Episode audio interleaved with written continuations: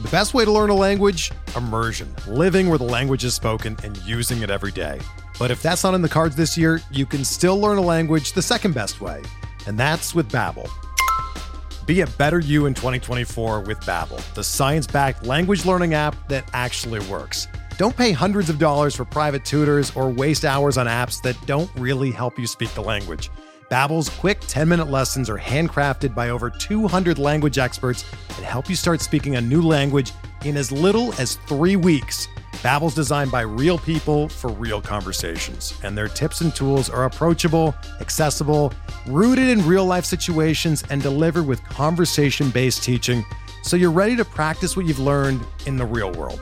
Here's a special limited time deal for our listeners. Right now, get up to 60% off your Babbel subscription at babbel.com slash bluewire. That's 60% off at babbel.com slash bluewire, spelled B-A-B-B-E-L dot com slash bluewire. Rules and restrictions apply.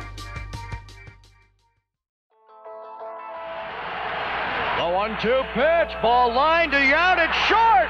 He throws, it's over. The Brewers have won the American League pennant. Milwaukee, you have a World Series. Hit in the air. Yount makes a great catch, and Juan Nieves has thrown the first no-hitter in Milwaukee Brewer history. Swings, and there it is. A base hit in the right center. He's done it. 3,000 for Robin. And there's a drive in the left field. This is hit well, and it's gone! Ryan Braun! A two-run home run! The Brewers take the lead! Morgan a smash up the middle.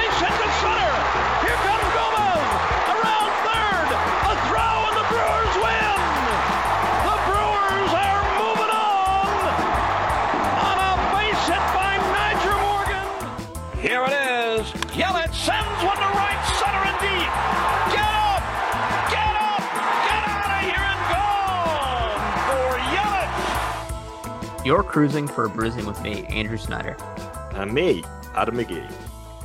as we talk all things Milwaukee Brewers for the Gyro Step Podcast Network and Blue Wire Podcast. Adam, this series was like a sandwich made out of emotions. Top piece of bread was joy. The meat, the condiments, and the veggies, those two middle games, they were pain. And then the bottom piece of bread uh, was also joy. Four game series, two and you two should, split with the you should have Cubs. put something else in the sandwich. There's a there's an actual metaphor for this. You put meat and veggies in the middle, which I don't think most people equate to, you know, painful losses to the Cubs. Yeah, but this this is just my construct because This is this is a you shit sandwich. This is what this was. Uh, it was, but at the very least, just two great pieces of sourdough to to have on the the top and the bottom to bookend this sandwich where the, the middle was. Ooh, I didn't like to eat that. Anyway, happy Friday, Adam. We're going into the weekend. You know, coming off the heels of America celebrating uh alcoholism and fireworks. I don't know how you doing. I'm doing well. Um, I certainly, I really enjoyed. I mean, one of the games this series is maybe the most fun I've had watching the Brewers this season. Uh, less so for some of the other games. But you know what? A, what a series for baseball. Let's just let's say that to begin with. These were four incredible games. Just imagine if these teams were like duking it out like this in a series like this late in the season in a division that wasn't quite as sorry as the NL Central is. That was kind of one of the thoughts came to mind for me for this. This is the way, you know, if Cubs Brewers is always like this, well, that's that seems pretty electric. Uh, so a very good series for the neutral, and just incredible amounts of pain all around if you're on any other side of the Cubs Brewers divide. Yeah, and I think uh this series, I mean, this was the I think Logan shared it in the Discord.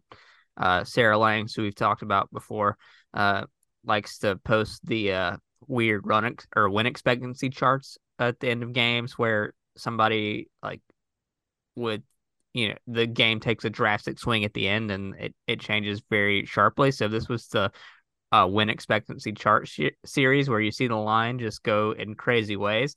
Uh, so that did make it make it stressful for uh, fans that had a vested interest in this series. I gotta say uh, over in the nation's capital the washington nationals just absolutely useless against the reds this this series so that you know both the the Cubs and Brewers fans can watch their teams uh, be affected in the standings by this very entertaining and wild turn of events series. Um, but uh, yeah, so the the Brewers uh, split two games with the Cubs, and the nature of all the games, it's was it a series where you could envision your team winning every game, and you could also envision your team losing every game. So when you come out of it with a split, you're kind of just like, okay, uh, that seems about right. Least, at least that's how I came down with it. So the Brewers are now 47 and 41, two games back of the 49 and 39 Reds who come to town uh, tonight, and we'll, we'll get into that. Uh, Cubs are now eight games back of the Reds at 40 and 46. Pirates are now eight and a half games back at 40 and 47. Uh, Cardinals are now uh, 12 and a half games back, 36 and 51. And as we approach the the All-Star break, obviously we'll see what happens this weekend. It looks like we're getting the two-team race that we expected all year. Team at the top, it's just not the Cardinals, it is another team in red. And uh I think we have the shape of what the second half is going to be, although a lot of that will be decided by what happens across these three games. Uh We'll talk about um the four games ahead. We'll briefly touch on the draft a little later. Uh, not too much to talk about. Your team that picks 18th and 33rd, so there's some opportunity there to add to your system. But all of the chatter around the Brewers kind of seems to be landing in the same spot. So I'll just kind of give you a rundown of what most of the mock, mock drafts are showing. But before that, uh, I do want to talk about some of the uh, the transactions that have happened in the last week, Adam. Yeah, I'm trying to think off the top of my head now. You'll be more prepared for this, but are we going to talk about a bunch of transactions that have been and gone? I'm sure there's elements of that. It's a it's a weird time as the Brewers just try to make their way to uh if not the finish line, the midway line, if there's such a thing, of this MLB season. Yeah, the first one is one we'll talk about uh pretty early in this series. Uh because Brian Anderson uh, was placed on the paternity list early in this series, and that gave the Brewers opportunity to sign a guy named Jahmai Jones, and he's still here. Uh, this was a transaction that uh, we wondered if would be short lived. Uh, in in the Discord, talking about um, Jones being added to the team, but uh, he's still here, and and we'll get to this in a moment. But he had uh, one of the best moments of the season thus far. He was uh, recently with the Dodgers AAA affiliate in Oklahoma City, hit 293, 428, 543 in 62 games before opting out of his minor league deal. Um, he had not been with a major league team uh, since 2021 when he played with Baltimore. Uh, I think he was a, a former heavily regarded prospect, but has never really found uh, consistency at the major league level, but uh, was playing well in AAA this year. And, uh, you know, despite never panning out in the Angels organization or as an Oriole at the big league level, uh, is here with the Brewers now. And I guess we can see what he's got, especially uh, after having a nice series against the Cubs.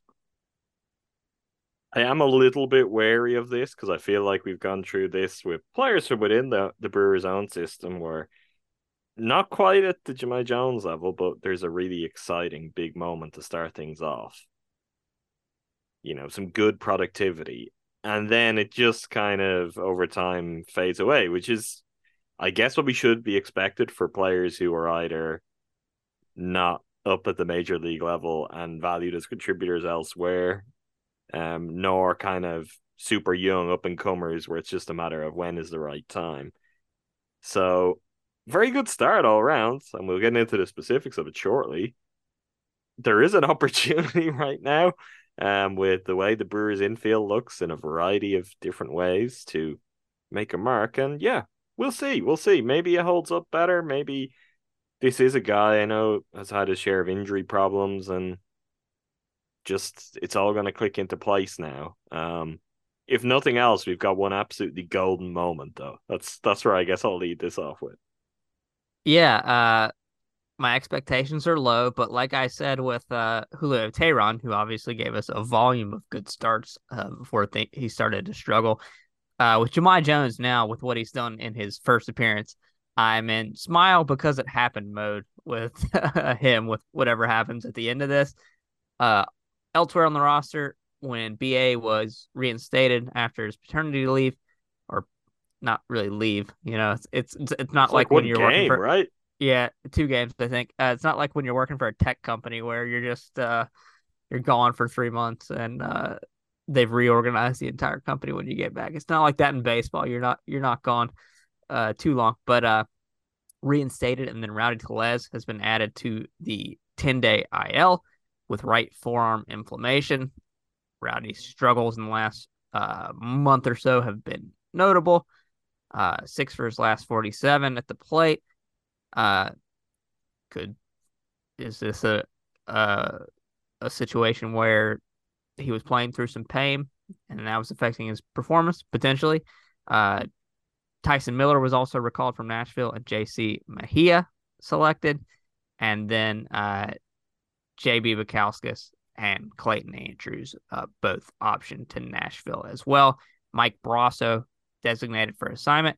Thomas Pannone released. He is uh, signed with the team in KBO in Korea um, since then. So I wonder if that was something uh, that was in the works and the the Brewers knew was uh, something he wanted to do and possible. So that kind of accelerated that decision and did not result in him eventually getting to Nashville. Yeah, I guess the the only real surprising part of this was Brosseau being DFA'd. Uh, obviously, he had a bad year with the Brewers. He was before performing pretty poorly with the Sounds. And I think one of the names of the game with the Brewers roster in 2023 has been versatility. And Mike Brosseau can play a lot of positions, but he doesn't play them very well. So I guess that left him as the odd man out in the shuffle and just uh, was not a viable option if he wasn't mashing lefties. And here it is uh, Rowdy to the IL, another revolving door of bullpen arms, and then Mike Brosseau probably no longer with the organization, and uh, we go from there. Yeah, I mean the the Bros move is the one that I guess is quite visceral and surprising because we have gone through spells where he's been a very, very important part of this team. Um, do you know what Mike Brosseau's batting average with Nashville this season is? Uh, it was below 200. It's 188. Oof. Like that's what's gonna do it. Uh 232 OBP, 188 average. It's not even like he was tearing it up in Nashville and then it just wasn't happening for him when you get back up with the Brewers. It feels like a blow, to be honest, because he's the kind of guy, as you said, with his versatility that going into the season you would have banked on for whether he was in Nashville and kind of one call away or whether he's on the Brewers, being able to offer some versatility um, and being able to offer a steady bat against lefties just hasn't happened. And yeah, it's I guess reflective of some of the the larger problems where it feels like we've got quite a few spots where there are almost revolving doors now and maybe even potential at some other spots for for them to open up as we we carry on into the second half. So it's a loss, like in the abstract, in theory, based on what we would have been banking on as I don't know, at least something kind of replacement level as an option from Brosseau. But there is a reason why the Brewers took this move, and it's because he has been really, really bad in Nashville. I guess the only thing that is worth talking about here, and even with the Jahmai Jones of it all, and now just in this spot where it's like, okay, going to be without Rowdy for 10 days. Rowdy himself, I believe the reports were, was adamant that's all it would be. Um, we'll see. Like, there, there weren't denials that he's been dealing with that issue for a while now. Andrew, surely, surely this is Keston Hiura time. And it still hasn't happened, which is interesting, surprising. I don't know what what spin we want to put on it, but the way all of this played out and Keston still being in Nashville is a surprise, I'll be honest at this point. Yeah, I I I wonder if that's coming soon. I I know because he doesn't have options, it's a thing where when you bring him up, you want to know that you've got some runway to really see what it is. Otherwise, he's going to go the way of Brosseau. But I think it's I think it's getting to be time. And after the All Star break, uh, feels like a good time to do it. Obviously, DH the Brewers have gotten some of the the worst production in baseball from the DH position, and the idea of throw Keston Hiura in there and just strike out Homer whatever it may be, just see what happens is getting more appealing by the day. I got to be honest with you. This is something we did not think we would be having this conversation in July, but here we are. And even beyond that, I mean, we were very much on record about how we felt at at first last year. But you look at Rowdy struggles, and I think even more than that, you look at Owen Miller's series at first, where kind of to my surprise, anyway, it was it was horrible defensively, and you're like, God, maybe Keston is better defensively at first than Owen Miller. Probably not, Andrew. It's probably just one series based on us having a track record of good defense at multiple spots from Miller. Um, but first doesn't look like his most comfortable by any means. Keston doesn't look comfortable anywhere, which is really the whole problem with him. But as you said, if it ends up being a lot of DH, mostly DH, well, that will have more than its own value too if we can just get some of those moments it this is a this is a bad reflection of where the Brewers are at. I mean, I think for you and I, this is what being down bad about the Brewers equates to, just being like, you got it, it's Keston Hiura time. But I, I do think it is, and I even think when you talk about the runway, if the runway isn't there now and over the last week with a lot of the kind of juggling around the infield and trying to work out who plays where. Like, when is their runway?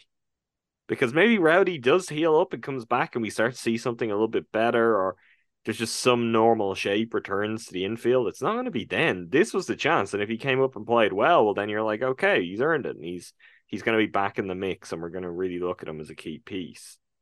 So if that is the kind of thinking, I don't know what situation could be kind of more dire than the one they've been in lately, where you would think this is the time to turn to Keston Hiura. I think, and it's it's one of two things. I think they're waiting out whatever Jahmai Jones is on this team, waiting out a Andruw Monasterio hot streak because he continues to play well, and we'll talk about him a little bit later.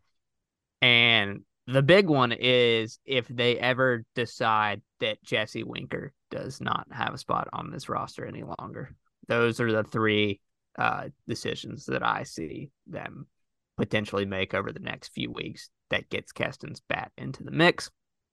Um, but before we get into all that, uh, Adam, shall we talk about this uh, heart attack of a series? Let's do it. All right. We're driven by the search for better. But when it comes to hiring, the best way to search for a candidate isn't to search at all. Don't search match with Indeed. Indeed is your matching and hiring platform with over 350 million global monthly visitors, according to Indeed data, and a matching engine that helps you find quality candidates fast. Ditch the busy work. Use Indeed for scheduling, screening, and messaging so you can connect with candidates faster. Leveraging over 140 million qualifications and preferences every day, Indeed's matching engine is constantly learning from your preferences, so the more you use Indeed, the better it gets. Join more than 3.5 million businesses worldwide that use Indeed to hire great talent fast. And listeners of this show will get a $75 sponsored job credit to get your jobs more visibility at Indeed.com slash BlueWire. Just go to Indeed.com slash BlueWire right now and support our show by saying that you heard about Indeed on this podcast. That's Indeed.com slash BlueWire. Terms and conditions apply. Need to hire? You need Indeed. When you need mealtime inspiration, it's worth shopping Kroger, where you'll find over 30,000 mouthwatering choices that excite your inner foodie. And no matter what tasty choice you make, you'll enjoy our everyday low prices, plus extra ways to save, like digital coupons worth over $600 each week. You can also save up to $1 off per gallon at the pump with fuel points. More savings and more inspiring flavors make shopping Kroger worth it every time. Kroger, fresh for everyone. Fuel restrictions apply. Uh Monday afternoon uh day games that uh you know for some reason didn't didn't expect them in the schedule uh so left us uh scrambling on a on a Monday morning to get things up and running um because of my lack of foresight but uh Julio Teheran takes the mound uh facing off against uh Drew Smyly of the Cubs and a second consecutive tough start for Teheran, but I will say that he did a great job to persevere and get through six innings despite his issues. He had gotten a lot of very good batted ball luck early in his uh, tenure as a Brewer, and that seemed to all regress in this series because while he allowed some hard contact, he allowed a lot of soft contact as well, which led to the nine hits and six earned runs that he would allow. Uh, in the second, Cody Bellinger single scores. Dansby Swanson makes it one nothing Cubs. Christopher Morel follows with a double to score. Bellinger makes it two nothing in the second, and then Tucker Barnhart with an infield single scores. Morel makes it three nothing. So three nothing after the second inning. Uh, in the third, Nick Madrigal doubles to score. Christopher Mo- Christopher Morel and Dansby Swanson that makes it five nothing, and then Tucker Barnhart singles to score. Nick Madrigal makes it six nothing. So six nothing after three innings uh, which makes it all the more impressive that Teheran win a full six innings, nine hits, six runs, all earned, a walk, seven strikeouts, 93 pitches. So Teheran's got a 3.64 ERA through his uh, Brewers tenure thus far, and uh, I think his like overall performance is kind of balancing out to probably what it should be for his entire Brewers run, but terrible start to the game but buckles down and and a time where just firing bullpen arm after bullpen arm is not a good outcome given how much the the core guys have been worked thus far. I applaud Teheran for just gutting through this game and giving the Brewers a chance to win. It, you what you finished on took the words out. You gave them a chance to win, and it doesn't sound like it because with this team, if you give up six runs, generally we're not going to think they have a chance to win. As it turned out, they did, but he didn't just give them a chance to win in this game. He gave them a chance to win in game two and game three and game four because we saw just the situation, the grim, dark spot that the bullpen is in, and how much they're having to reach and reach and reach. If he ends up having to be hooked from this game in the fourth, let's say it's he doesn't regain composure and he's still giving up runs it probably spells even more pain for the Brewers over the course of this series. Maybe they don't even get close into some of these games, or I mean, I don't even know what it looks like in terms of the strain they're having to put on on some of their better, more reliable, to be a little bit unkind to the rest of the group. I would say real relievers. So the one thing that he has done every single game he has played for the Brewers is he has gone out and he takes his innings and he puts his start in and then it's over to the bullpen. And more often than not, it's over to the bullpen in a position where the Brewers have a chance. We've talked at length about him being let down by the offense, maybe more than any other Brewers pitcher this season.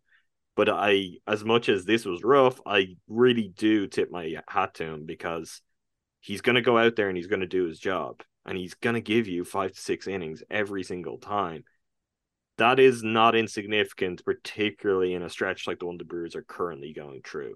Do we prefer to see the the shutdown version of him that's just absolutely nails, absolutely. But this in its own way was worth its weight in gold for the Brewers. Did you say run support, Adam?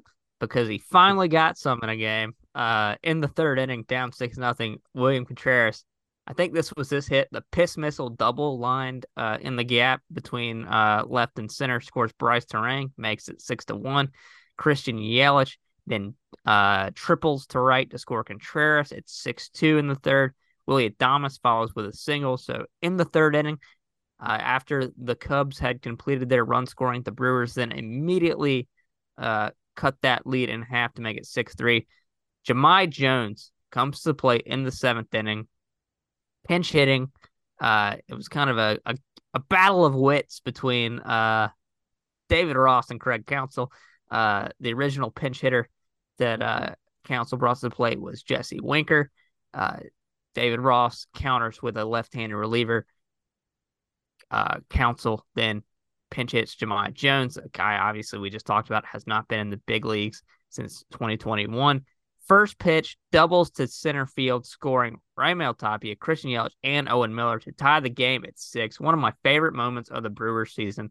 Jahmai Jones steps to the plate for the first time in a major league uniform and around two years, and just first pitch he sees ties the game up with one swing, crushes a baseball, just eliminates a six nothing deficit.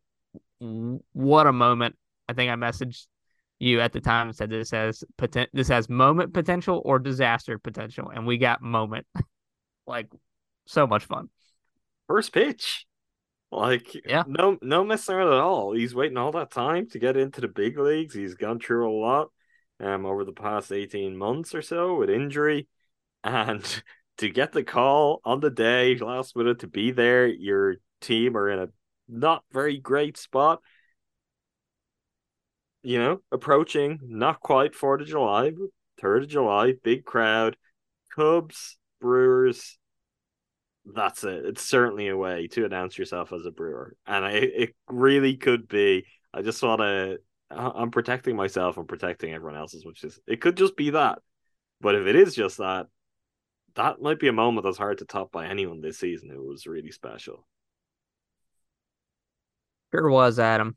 Um, in the eighth, Willy Adames with runners on, trying to come through with a big hit fights uh, one off into right field. Singles scores William Contreras. That makes it 7 6 Brewers. And then Owen Miller hits a sacrifice fly to right field to score Christian Yelich. Brewers behind Julio Teheran got scoreless relief from JB Bukauskas, Yoel Payamps, and then Devin Williams closes thing out things out in uh, the ninth. A hit and a walk to make it a little bit scary, but the Brewers get the 8 6 win. And the story of the game is Teheran fighting through adversity, and then Jahmai Jones coming up big uh, as he returned to the major leagues. What a win. Adam, moving on to game two, much less fun. Uh, Wade Miley on the mound against Kyle Hendricks. The battle between soft tossing uh, pitchers, one from the left handed side, one from the right handed side. Gotta say, early in this game, Kyle Hendricks, very annoying and effective. Uh, Wade Miley, less so, but you know, wasn't a terrible outing. In the second, Yan Gomes doubles the score. Seiya Suzuki makes it one nothing Cubs. In the third, Dansby Swanson solo homer makes it two nothing Cubs. In the fifth, Trey Mancini sac fly scores Ian Happ makes it three nothing Cubs. And then an infield, uh, or excuse me, not an infield single, but a single by Cody Bellinger scores Christopher Morel, makes it four nothing Cubs. After the fifth, uh, Kyle Hendricks, to his credit, really limited most of the damage that the Brewers could do. Six innings pitched, four hits, two runs. One of them was earned a walk, five strikeouts. Uh, but much like the last game, the Brewers would claw back in this game, down four nothing in the fifth. Brice Turang single scores Owen Miller to make it four to one. In the sixth, uh, William Contreras uh, legs out an infield single, and then Christian Yelich scores on a throwing error by the catcher Amaya, where it's kind of a, a weird play where he underhanded it, kind of tried to flip it to first base and went by the bag. And then David Wa- uh, David Ross was complaining about uh, William Contreras. I don't know. He thought he was in his nonsense. David Ross just Well, like it's hard to remember. Everything he was complaining about in the series. This is gonna say. Yeah, David Ross went full Karen in the series. I think is the best way to describe it, and I guess that was the first bit of it. Um, in the eighth, uh, Amaya would make up for his error and and double to score Chris or Cody Bellinger and and Young and make it six to two. And then in the eighth, now injured Rowdy Tellez singles to score Joey Wiemer makes it six three. Willy Adames follows that with a double to make it six four. Uh, Brewers mount the comeback in the ninth to force uh, extra innings. A Christian Yelich single scores Raimel Tapia to make it six five. William Contreras comes through with a sac fly to make it six to six. Uh, Brewers unable to get anything done in the tenth inning.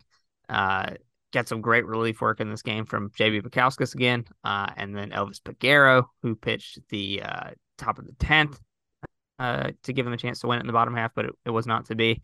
Clayton Andrews allows a run in the eleventh when uh, Nico Hoerner reaches on an infield single, scoring Cody Bellinger. Cubs get the win, seven to six.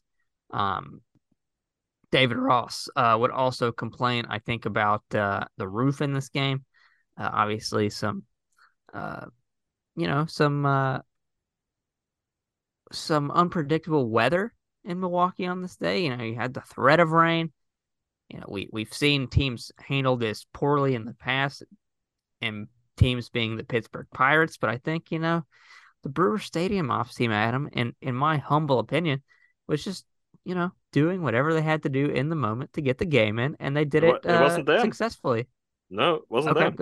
This is according to Craig Counsell. Once the game starts, it's at the discretion of the umpires. So, Oh wow. so the Brewers have no say in what happens with the roof during a game. Up until the game starts, it's the Brewers' decision. Once the game starts, it's the discretion of the umpires. I'm gonna assume Mr. Counsell is telling the truth there, but that that is what he said on that I- subject. so I'm gonna assume it too, just based on the tenor of. Uh, I I now see the Milwaukee Journal Sentinel article. I'd only seen. You see, Adam. You know, sometimes all the uh, the standout quotes are the only uh, ones that make it to me, and the standout quote from Counsell for this was. I'm not in the roof business. I don't want to be in the Mhm. roof business. It's a bad business to be in. You're ge- you're never going to make anyone ha- everyone happy in the roof business, which is just like an incredible quote for the season. I'm gonna uh frame that. And sorry to all the roofers out there, like n- with no shade to the roof business. Uh, but yes, I see in the article now that he says it is at the umpire's discretion, and uh, the tenor of David Ross's comments were just him being mad about the umps, calls, and the roof roof commentary were what he had to say. So that's a very good point you make that uh uh about the the rules and the nature of who makes these decisions going into it. So uh but yeah, uh I cut you off. Sorry about that. No, that's that's what I had on it. That's just that's the detail that um Craig Counsell had shared. I'm assuming there is some element like I guess Brewers team ups or stadium ups factor into it, or maybe it comes direct from Major League Baseball where someone's gotta have their eye on a radar and be talking about the weather that could be coming in to inform the umpires to make that decision. But that's that seems like that's who makes the decision in the end. Yeah, uh, he says right here that simply standard procedure umpires and grounds crew with a threat of rain in the area. I mean, yeah, you know what? Uh, I don't, I don't know why David Ross. You know, this is a family program, Adam. I don't know why he has to to to use curse words in his post game presser. There's, you know, there's families gathered gathered around on July Fourth, uh, around their Twitter screens or was Twitter working on July Fourth? I can't remember uh, or you know, around their their YouTubes, just wanting to gather together and watch the David Ross post game uh, comments, and I, I can only imagine just the shock of so many families when when he just you know led with an expletive uh, laden rant where he just accuses the Brewers of of tomfoolery, and I, I you know I just don't respect it, Adam. I think it's just it's just a, an insult to the beautiful game of baseball and to America, frankly. I don't know. This this podcast will be marked explicit for how I described the sandwich earlier on. So I'd like to apologize to America and to those same families. Moving on to game three of the series. Uh, the the rancid meat and vegetables of this sandwich. uh, Adrian Houser on the mound against Justin Steele. Uh, has been very good this year. Uh, it was an Adrian Houser start. That's the best way to describe this. And you know what? He, he did his job. Uh, five innings pitched, six hits, one run. It was earned, three walks, and four strikeouts. Uh, Ian Happ single to center in the third to score Mike Tauchman to make it one nothing Cubs. Um, yeah, this one was probably uh, yeah, this was probably the most painful of the two uh losses in the middle of the series for obvious reasons that will uh, become obvious later. In the third, William Contreras singles to, show, to score. Andruw Monasterio makes it one to one. Willy Adames in the sixth inning crushes a homer to left center to make it two to one. Brian Anderson single scores Jahmai Jones in that same inning to make it three to one. Uh, the Brewers, uh, you know, do pretty well against Steele, who's had a great season. Uh, six innings pitched, nine hits, three runs. They're all earned. No walks, five strikeouts. The homer to Adames. Uh, this game would get to the ninth inning with uh, the Brewers holding a three to one lead. Uh, you all know what that means. It means Devin Williams comes on to try and close out the game, and uh, a tough outing for Williams, largely because of how unlucky it was to to start things off and to get him in the the position position that he was in. Uh, Cody Bellinger leads off the inning with a single. Then he strikes out Christopher Morel. Uh, Jared Young reaches on an infield single to third, some saw contact there. Uh, Yan Gomes grounds out to second. Uh, so two outs, three to one game, and then a Mike Tauchman opposite field double scores Bellinger and Young. Then Tauchman scores uh, as Nico Hoerner hits a ground ball to Brian Anderson, who makes a throwing error, a ball that Rowdy Tellez probably picks at first, but with him out, Owen Miller getting the, the time at first base, uh, they would eventually get Nico Hoerner out on that play to get out of the inning down four to three. Uh, but the Brewers unable to do anything in the ninth. But yeah, unlucky, hard luck outing for Devin Williams to blow the save and give the Cubs a four to three win. Yeah. Um look, it's gonna happen for Devin sometimes. I know we've had to say that a couple of times lately, which is less than ideal, but he's being worked a little bit more frequently than he was early in the season. I don't know. I mean, there's parts we haven't drilled into between these two games that even now are kind of blurring the lines. Uh, for me, yes, we yes, in, they are in because they were both painful at the end. The base running fiascos, oh, the Sens. Yes. That was game two, right? Sorry, yeah, and... sorry. Go on. No, it just totally slipped my mind. But uh, in the extra innings, we have. I think I blocked it out of my mind because you know Twitter discourses aren't exactly like my favorite thing to get into when discussing baseball games. But the uh, I'll I'll set the scene because you reminded me. Sorry, let's go back to game two momentarily, uh, because this is a game that was much even more stressful than than I outlaid. Um, we had two plays at the plate made by Ian Happ um, in extra innings, which were partially the reason that the Brewers were un- unable to win this game. So you get a scoreless 10th in game two from Elvis Peguero.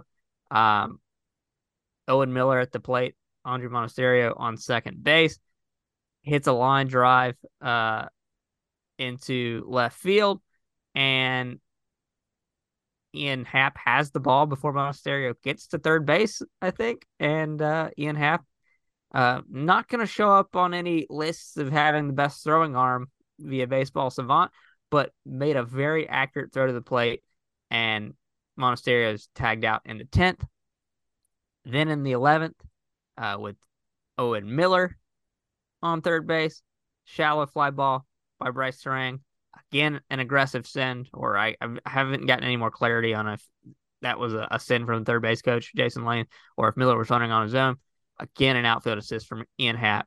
So two plays at the plate in extra innings, to uh, one of which extended the game um, to the 11th, as Owen Miller also got called out at the base at second base, trying to extend it there after Monasterio was thrown out, and then again in the 11th, cut down at the plate at the end of the game. So, yeah, aggressiveness that really comes across as foolishness at the end of the day. I understand this. So the send of it all, I think it was a worse send in terms of like where Monasterio was on the base pass and where the ball was on the single in the the first instance. But I understand being more aggressive when the run's going to win the game. The th- the second time you have Owen Miller, a fast runner, but the risk is there you end the game. So I understand the first one more than the second one, and I think both were just it. This ain't it. well, Monasterio's fast too. I, I think the problem is that this happened twice. You know, one way or Yeah. another. I, I I agree with your your rationale for I guess when you would time if you're going to take that risk, make that decision. But I I do think part of it as well is you've got two guys who are pretty fast. Okay, there's a chance there, but you know, you got you got fooled once on and you just doubled down and went again, and that's not great. Um, and I mean, it's a very upsetting way to lose, and the Brewers fans were taking the hard loss very hard. Um, by the time the next morning, I know there was a wave of Zapruder work going on with yes. um, the ball not actually being in the same hand as the glove or whatever that was, and it's like, yeah, that's great when you get a still image and you have the time to really zoom in and freeze frame at a specific moment. That's also kind of devoid from the rest of the big picture. Um, you're not going to see that in the split second moment. If the Brewers had a challenge at that point, which I believe the challenge was gone, they they still wouldn't have seen that. That wouldn't have been the thing they would have challenged on. So, it, to me, as painful as it was, it's kind of just baseball. And you know, there's an element of the day before. It's just baseball. These are the swings and roundabouts of a long season, of a really long run of games where your bullpen is all over the place, where you're dealing with some injuries, where everyone needs a break. You're not quite at your best. Um, I think this series may have just kind of encapsulated that as well as anything.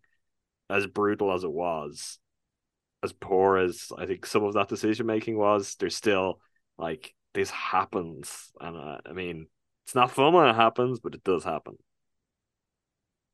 Yes, and that was uh, in game two. Um, I repressed that memory, so we had to go back and talk about it. Uh, I I I made the comment after cooling down that you know I really blame myself for letting myself believe that they were going to win the game when Willie made it six to four. So, uh, you know, like you said, that's baseball. No fault of uh, well, there is fault. Uh, There is fault. fault I'm not. I'm not absolving blame entirely. there, but there's Yeah. also like I, I think there's a level of this where it's like everyone can't get the most excessive blame every single time in a 162 game season.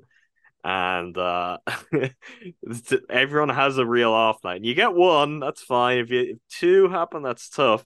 And obviously when people are talking about like Jason Lane, it's he's had more than that over multiple seasons. I mean, it's we've had these kind of discussions last year too. I think there are valid discussions to be had about that. It feels like something though that you know should have been addressed maybe at the end of last season, might be addressed at the end of this season. I don't know, but also it's just a kind of cheap way out of we're all angry and I need someone to blame and this is the guy. And it's like, yeah, to some extent he was the guy. But the thing that I I find fascinating about baseball in my couple of years watching now is there is always someone to blame. Always. If you want to blame someone, there will always be someone. There is no sport which just kind of sets itself up for scapegoating as kind of cleanly as baseball does. And it's it's what makes it honestly so so brutal. Um but yeah, I I, think just it's- think you could win this game in a whole bunch of other ways too, where this doesn't become the defining factor. And I know people don't like to hear that kind of stuff, and I might like to hear it even the other side. But I, I do think like if you now we are finished this series and you zoom out, I think you made the point earlier, and it was something I was thinking of before we did the podcast. Both of these teams had pretty legitimate claims to say we could have swept that four game series, and when that's the case, two apiece seems just about right. Yeah, absolutely. Um, and that's a good point about baseball because I think in an NBA game, say a guy plays great defense and a guy hits a game winning shot over them, I think more of the discourse would be uh did everything you could do there. Whereas in baseball, maybe a pitcher makes a good pitch, but a guy crushes a game winning homer. I think I think people are not reacting in the same way for whatever reason, just because of the, something about the nature of baseball. I don't know what it is. Um but yeah, also credit to Ian Happ in game two for just making that throw twice because it's very easy to have that throw go up the line uh, or just drift into foul territory or something, and the Brewers get a run there just because, you know, nerves and the nature of the situation makes him just be a little bit off with that throw. And instead, he made the throw both times, made the tag both times, and they got it done. So, yeah. Uh, as as you're as you're known to say, Adam, one of your catchphrases. That's baseball, and that was Just baseball. Today, it's my catchphrase. It's today, Andrew. Uh, you, you had one a few months ago that was like, you got some you, that you gotta love baseball or something. I don't know. Logan will remind us, um, because there, there was one catchphrase that you had said a few times, and uh, uh I loved it. Uh, anyway, moving on to the final game of the series, and uh, what a game it was! And there's one guy we're gonna talk about, Adam. One guy who is giving off all star vibes deserves to be in the game, and he he had another moment uh, in this in this series in this game. On the mound for the Brewers was Freddy Peralta facing off against Marcus Stroman. Uh, Stroman, a guy who had before this game just given the Brewers fits. I watched him dominate them on opening day. Stroman having a great season in general, a guy who, you know, you think would be available at the trade deadline, uh, given uh, the struggles the Cubs have had this season. Um, but the Brewers uh, put forth a good effort against him uh, towards the end of his outing. The Cubs would score first. Cody Bellinger doubles to right to score Christopher Morel in the second. In the fifth, the Brewers start the scoring. Uh, Joey Wiemer single scores Raimel Tapia to make it 1 1.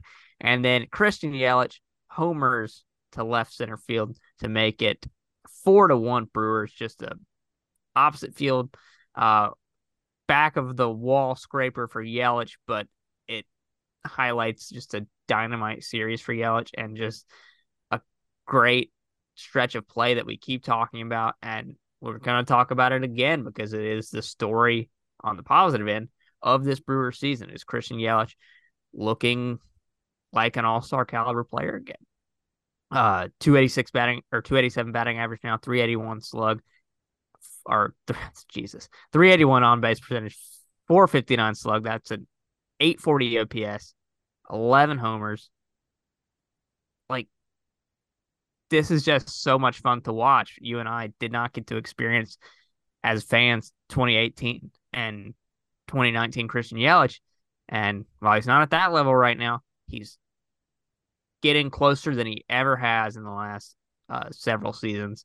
And he is just the Brewers' best player uh, in the lineup by a mile right now and giving them the production that they need when they need it.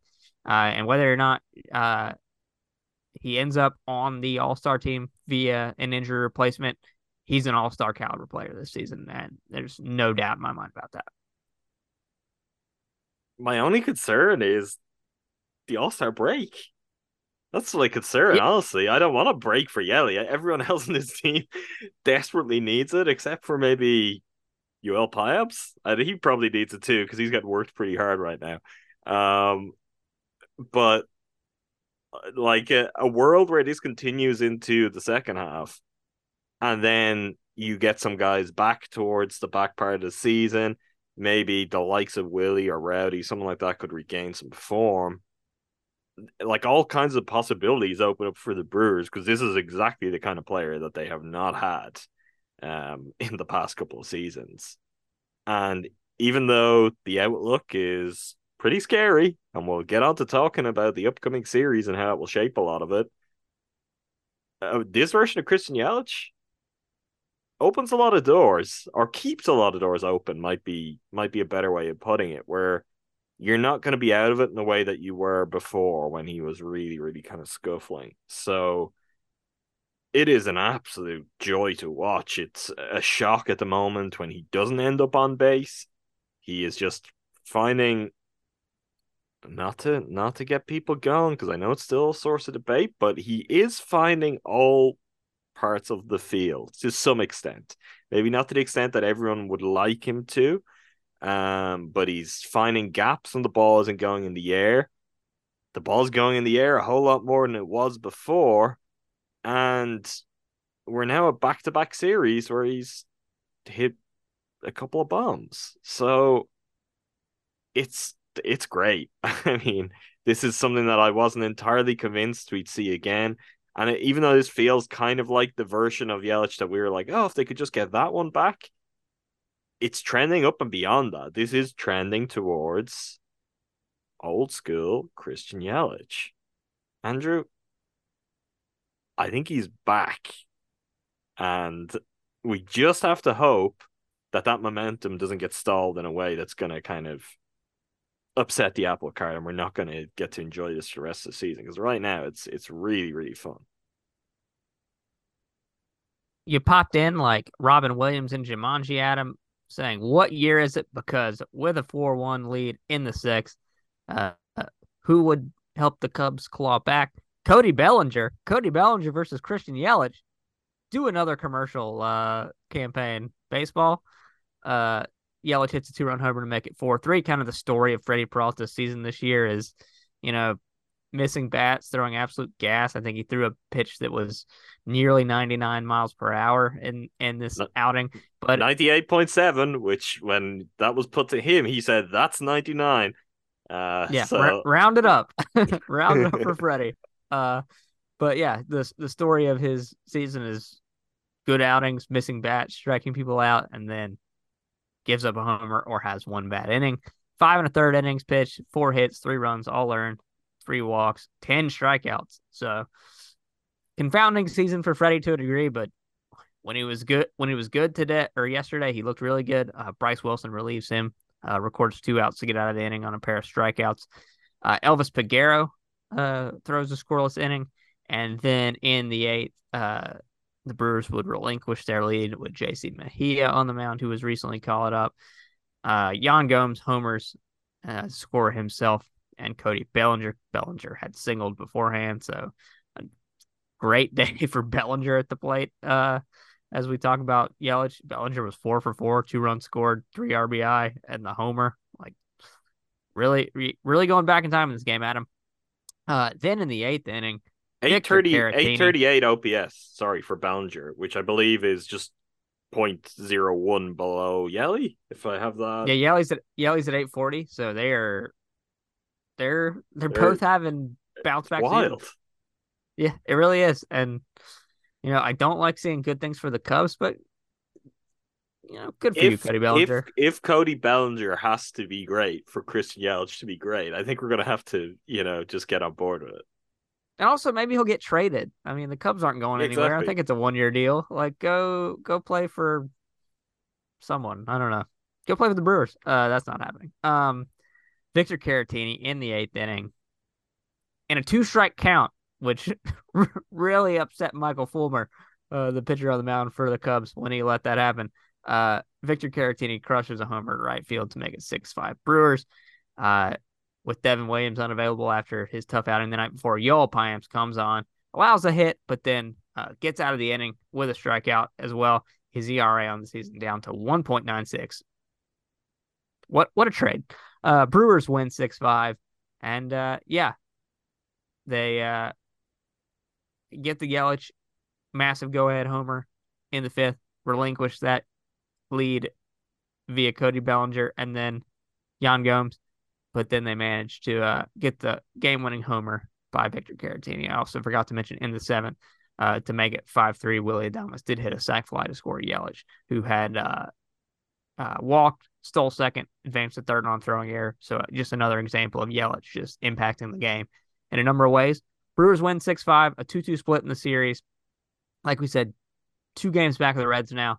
But uh, overall, I think a series that you come away from it saying, you know what? Okay, that was stressful, exciting, all of the above, and the result is deserved, fair, and we'll take it going into the final series before the All Star break.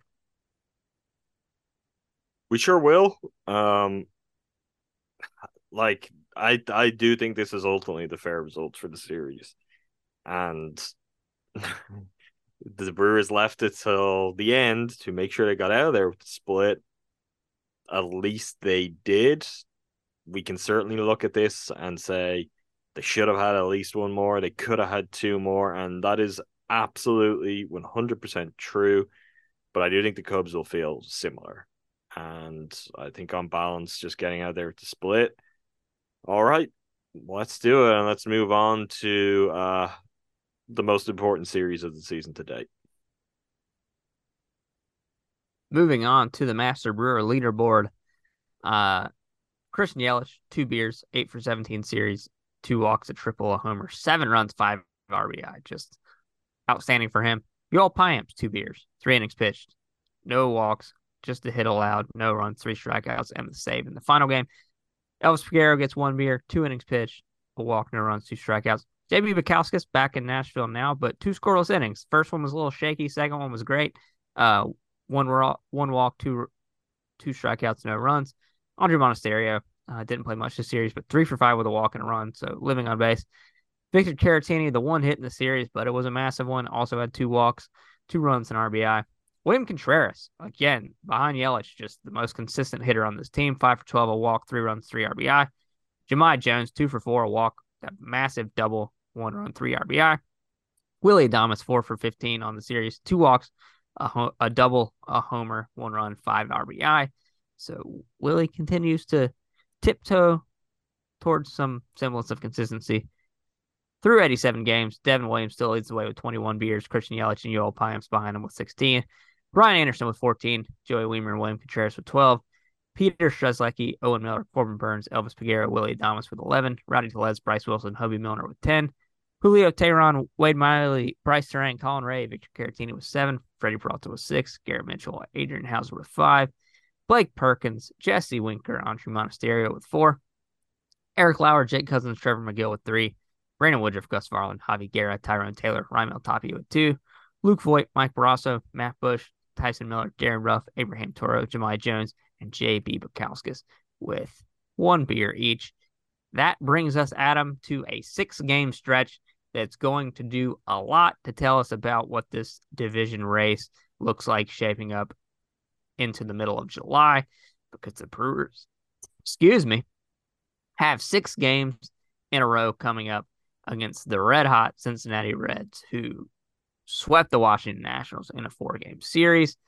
Um, yeah, I said I, I slandered the Rockies a few weeks ago, said I don't know why they need to exist.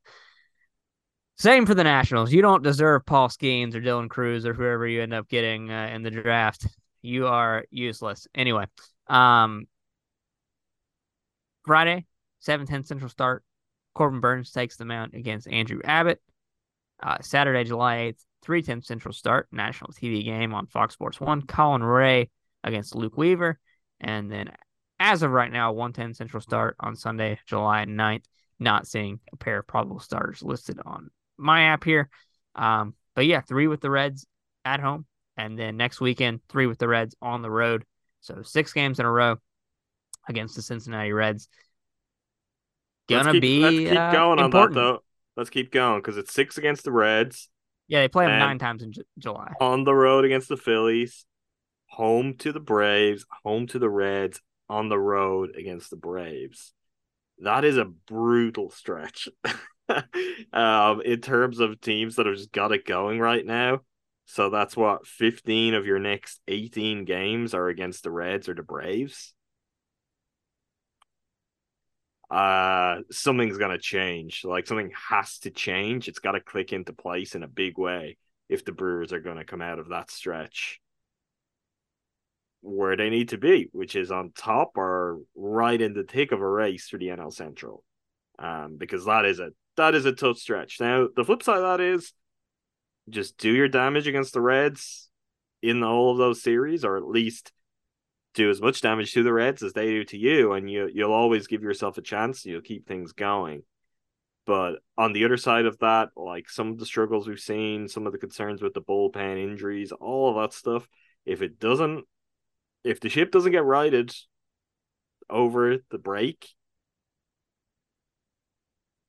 it, it could be over in a hurry. This season could go from oh look they're they're keeping it together and they're really good and there could be good things left to happen to it just being over. Um, flip side is going to tear right now, and the Brewers are like all of a sudden a legitimate team. So could we be at a more exciting kind of fork in the road? I don't know, Andrew. Um, do I feel excited right now going into it?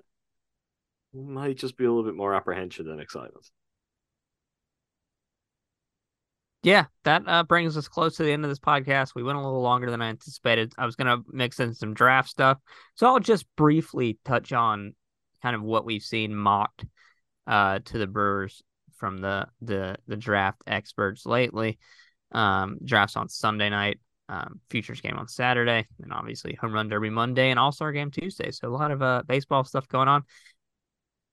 Basically, it seems like this is a deep draft for college hitters so that's the direction the Brewers were likely going. If someone like Hurston Waldrep from uh, Florida slips to them at 18th, I think uh, they would probably make that decision. But latest things we're seeing are uh, Tommy Troy, who's an infielder from Stanford, uh, being mocked to them. Guys like Jason Wilk, uh, Wilson, who's a shortstop from from Grand Canyon uh, Brock Wilken at Wake Forest, and Andy Morales from Miami, Matt Shaw at Maryland if he slips down that far, um, or Nolan Schanuel, who's a first baseman from uh, Florida Atlantic. Those are kind of the guys that have been popping up in mock drafts lately, just because of the nature of this draft and, and where the, the strengths lie. Unless one of those pitchers slips, it seems like uh, another bat will be added to the organization 18th. Obviously, they have the pick at 33rd as well. So they have a chance to get uh, two uh, talented players into the organization um, with two early picks. And then obviously the rest of the, the draft will, un- will unfold from there. But that's something we will get a chance to talk about uh, next week. And so, uh, yeah, looking forward to it. I always love uh, having more prospects to, to dream on. I'm excited for you to tell me what I should be excited about and who I should be excited about um, when we when we next record. So yeah, we already have plenty of bright shining stars that we're pinning our hopes on for the Brewers' future. Let's let's add to that and let's give ourselves even more reason for mid to long term optimism. All right, one more one more note. Um, this is bad news in a in a uh-huh. sense. Um, but it's it looks like uh, Corbin Carroll might might have gotten a knock uh, yesterday. Does that open opportunity for Yelich to be in the All Star game? We'll see. Sure, sure should. All right, well that's interesting. Um, on that note, let's wait and see. And to make sure you never miss anything we talk about here in the pod, subscribe wherever you get your podcasts. It's Crewsing for a Brewsing. You should also check out the rest of the GSPN shows. Step Podcast Network, the main feed, home to all things Milwaukee Bucks, Talk of the Tundra for all things Green Bay Packers, and Make Time for This for all things pop culture. Until next time, thanks again to all of you for listening. Thank you, Andrew. Thanks, Adam.